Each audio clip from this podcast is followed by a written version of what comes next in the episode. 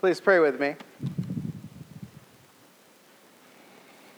Heavenly Father, we give you thanks for this great night, the night of nights. We thank you, Lord, for your brightness that shines in the darkness.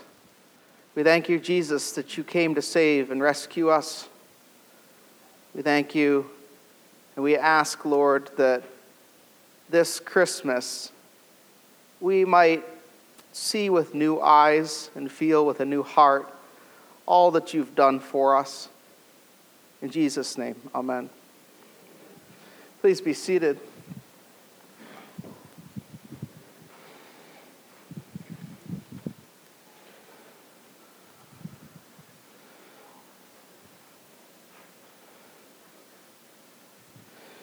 Well, welcome. Welcome here on this Christmas Eve, this feast of the Nativity. Here we are once again. Uh, this is my 37th Christmas by my count. Um, and some of you have experienced many more. One thing I've noticed is that the impact of this holy day for me is directly correlated with how I've prepared for it. And you hear a lot of ideas today about the holiday, how to make the most of it to have the heart of a child, to not lose the wonder of the season, to keep Christmas in your heart. The world has a lot of advice, doesn't it? And some of it's good, and some of it's not so good. The real problem is the world's advice makes it all about you and me, as if somehow you and I can make Christmas special as if somehow you and I can keep the Christ in Christmas. In a sense, of course, we can, but in a sense, it's not about us, and that's good news. We don't have the power to add or detract from the meaning of Christmas, we just have the power of keeping it.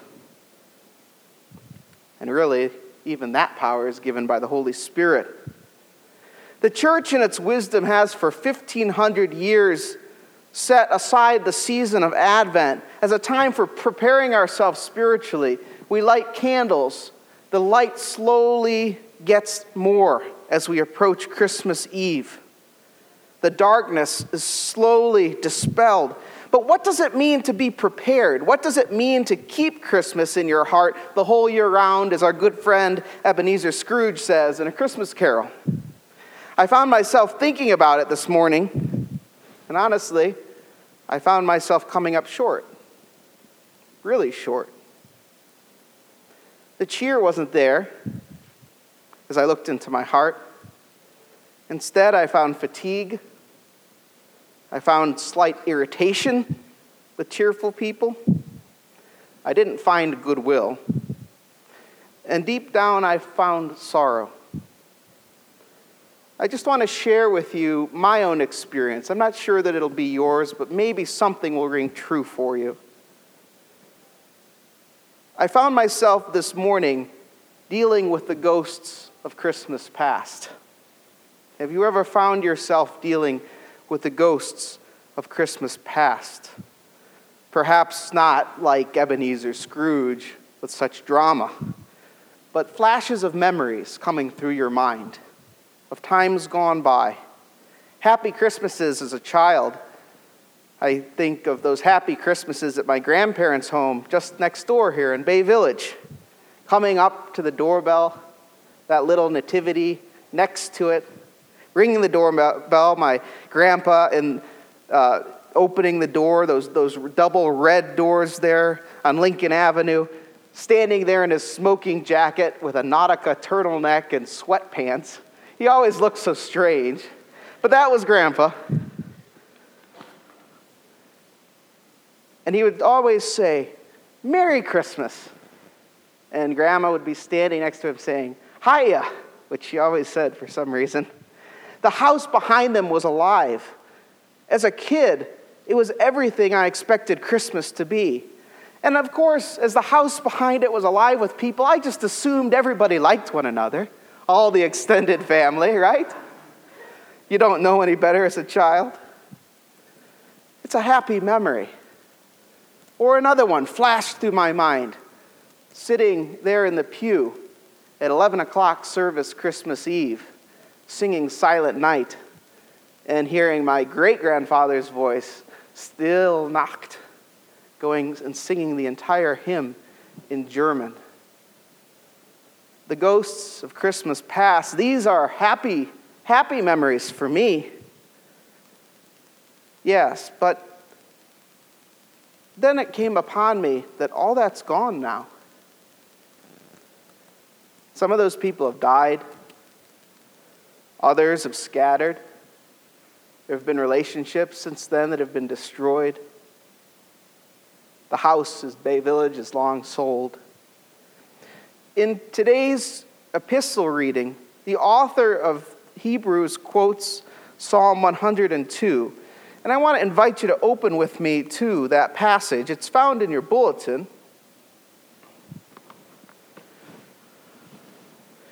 It's chapter 1, and don't get confused because in today's uh, epistle reading, there's actually uh, chap- uh, sections from chapters 1 and 2. So it's the first verse 10 in chapter 1.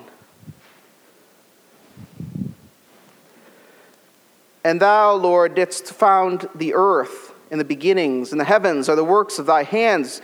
They will perish, but thou remainest. They will all grow old like a garment, like a mantle. Thou wilt roll them up, and they will be changed but thou art the same, and thy years will never end. The earth and the heavens themselves, Holy Scripture tells us, will be rolled up, thrown out like a garment, this passage tells us, like a mantle, like a robe. The Greek word here is actually peribolaion, which is like a robe that's wrapped around you. That the idea is actually, you know, not, not pretty scripture, but the idea of a bathrobe, right? So the, the world, that God's creation to him is like this robe. And he says here that, that that will be cast off, rolled up. You see, the matter of the fact is that the more Christmases you have under your belt, the more you realize that Christmases in this world are very fragile. They're delicate things, they're fleeting memories, and they get rolled up. The simple matter is that Christmases in this world are ruined, in some sense, by the fallenness of this world. They're disrupted by the reality of sin. People get sick, people die, relationships fracture or are fractured, marriages break apart. In more extreme circumstances, wars separate people. Harmony is broken. And I suspect that I'm not alone in feeling part of these things. And if it's up to me to be cheerful, if it's up to me to keep Christmas in my heart, then, friends, I'm a dismal failure. And I'm broken. But thanks be to God, it's not up to me. Thanks be to God, it's not up to you. Look at Hebrews 1 10 through 12 again and highlight with your finger these words. And thou, Lord, didst found the earth in the beginning, and the heavens are the works of thy hands. They will perish, and highlight in your mind, but thou remainest. They will all grow old like a garment, like a mantle, they will be rolled up, they will be changed. And then we highlight again, but thou art the same, thy years will never end. Do you see the hope that's in this passage? It's not in the fleeting experiences, it's not even in the fleeting people or ourselves, which Scripture speaks of as a vapor that dissipates. Sometimes for me, the theological realities that I wholeheartedly believe and study and preach from this pulpit are lost on me. I was struggling through this this morning when Leah, my wife, reminded me gently, Sean, is this not what Christmas is all about? Is this not what Advent is all about? that God has broken through the darkness of our fallenness, the darkness of our illness, the darkness of sin, and the darkness of death itself? Is that not what Christmas is all about, truly at its core? I was pointed to the Luke chapter 2, verse 10. And the angel said to them, Be not afraid, for behold, I bring you good news of great joy, which will come to all the people. For to you is born this day in the city of David a Savior, who is Christ the Lord. And this will be a sign for you. You will find a babe wrapped in swaddling clothes and lying in a manger. Think about this for a moment that God Himself has come down and taken the weak form of a baby for us. God Himself, for our salvation, descended from heaven and became man for you and for me. That's what Christmas is all about. It all rests on God, you see, and not on us, just like the gospel. And boy, is that good news. Now, turn with me to the Hebrews passage once again. And look with me at chapter 2, verse 9. But we see Jesus, writes the author, who for a little while was made lower than the angels, crowned with glory and honor because of the suffering and death, so that by the grace of God he might taste death for everyone. This baby, born in a manger, grew up and truly tasted death for everyone upon the cross continue with verse 14 of chapter 2. Since therefore the children share in flesh and blood, he himself likewise partook of the same nature, that through death he might destroy him who has the power of death, that is, the devil, and deliver all those through fear of death who are subject to lifelong bondage. You see, it's all about what he's done for us. It is Christ who keeps Christmas, not us. The profound reality of Christmas is this that God Himself saw that His creation was hopeless and mired in sin, and that the effects of sin have caught us up, have entrapped us, have bound us, that we had no hope of turning things around that we have no hope of turning things around in our own lives by pulling ourselves up from our bootstraps, that we don't have any hope in fixing relationships that lie outside of us, outside of our ability to fix, that we were captured by death itself, fearing death itself as the final end, and that creation, that, that wonderful creation that God made to begin with, to be eternal and loving, had ripped itself apart God was not going to let that stand. And so he came that first Christmas, invaded this world, made the difference on the cross, and became that sin which we had himself, took that sin upon himself on the cross. Again, Look at verse 17. Therefore, he had made he had to be made like his brethren in every respect that is like you and i in every respect so that he might become a merciful and faithful high priest in the service of god to make expiation that means to cancel out the sins of the people for because he himself has suffered and been tempted he is able to help those who are tempted that's what Christmas is all about. That's what starts with the incarnation of our Lord, the nativity of our Lord, the arrival of Jesus Christ.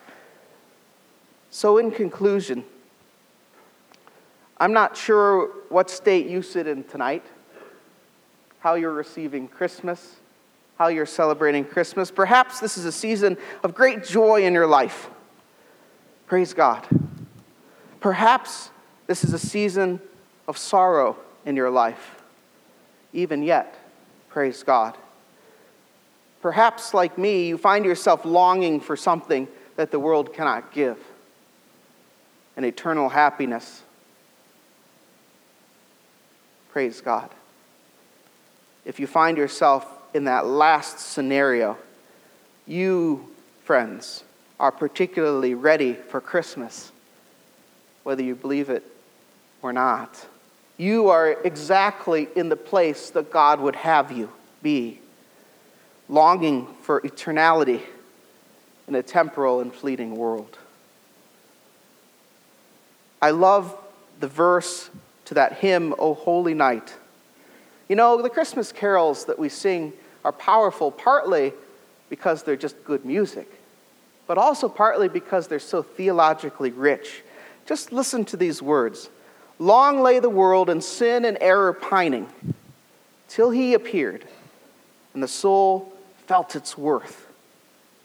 A thrill of hope, the weary world rejoices, for yonder breaks a new and glorious morn. Fall on your knees. Oh, hear the angel voices. O night divine, O night when Christ was born. O night, O holy night, O night divine. We have two ways that we can age with Christmas. Next year, I'll be celebrating my 38th Christmas. We can become hardened to it. We can see it as a cruel hoax of things gone forever, of memories and experiences fleeting. Or we can see it as truly what it is dependent upon Jesus Christ, anchored on the eternal truth that Jesus came to save us, and that our desires for eternity are not wrong and should not be subdued, but so often they're misplaced. I've been with my fair amount of Christians on the edge of death before. There's many striking similarities as you minister to someone who's about to die. But most meaningful was that of my grandfather. I was at his side, and he told me that as he was dying, he saw a door. There was a door up above him. And he kept floating up to the door. I'll never forget, he described it vividly to me. He was an MIT scientist, and he said, You know, I, I was perpendicular and, and, and, you know, floating up to this door, and I kept pushing against the door, saying, No, no, I don't want to go there yet. he had no, nothing to fear, but he still feared the unknown. And finally, one of these times, as he was looking at that door again, he said, I heard the voices of my father and my mother and my grandparents and those that had gone before me that I loved. And it was like it was a party going on. It was like Christmas. It was like opening that door for that great reunion with everybody who loved one another in harmony. Just on the other side of that door. Friends, the good news of the gospel is that the arrival of Jesus here, that we celebrate on the Feast of the Nativity, on Christmas, means that we have peace with Jesus Christ. But the accompanying good news is that in Jesus Christ, all things are restored. In Jesus Christ, all things are redeemed. And because he came here as man, one day we can go with him there with everything put right. Friends, Christmas doesn't depend upon you. It, it, depends upon Jesus Christ, but so much as it does depend upon you. Keep Christmas in your heart, holding the things of this world but knowing that the things of the world to come are so much more. In the name of the Father, the Son, and the Holy Spirit. Amen.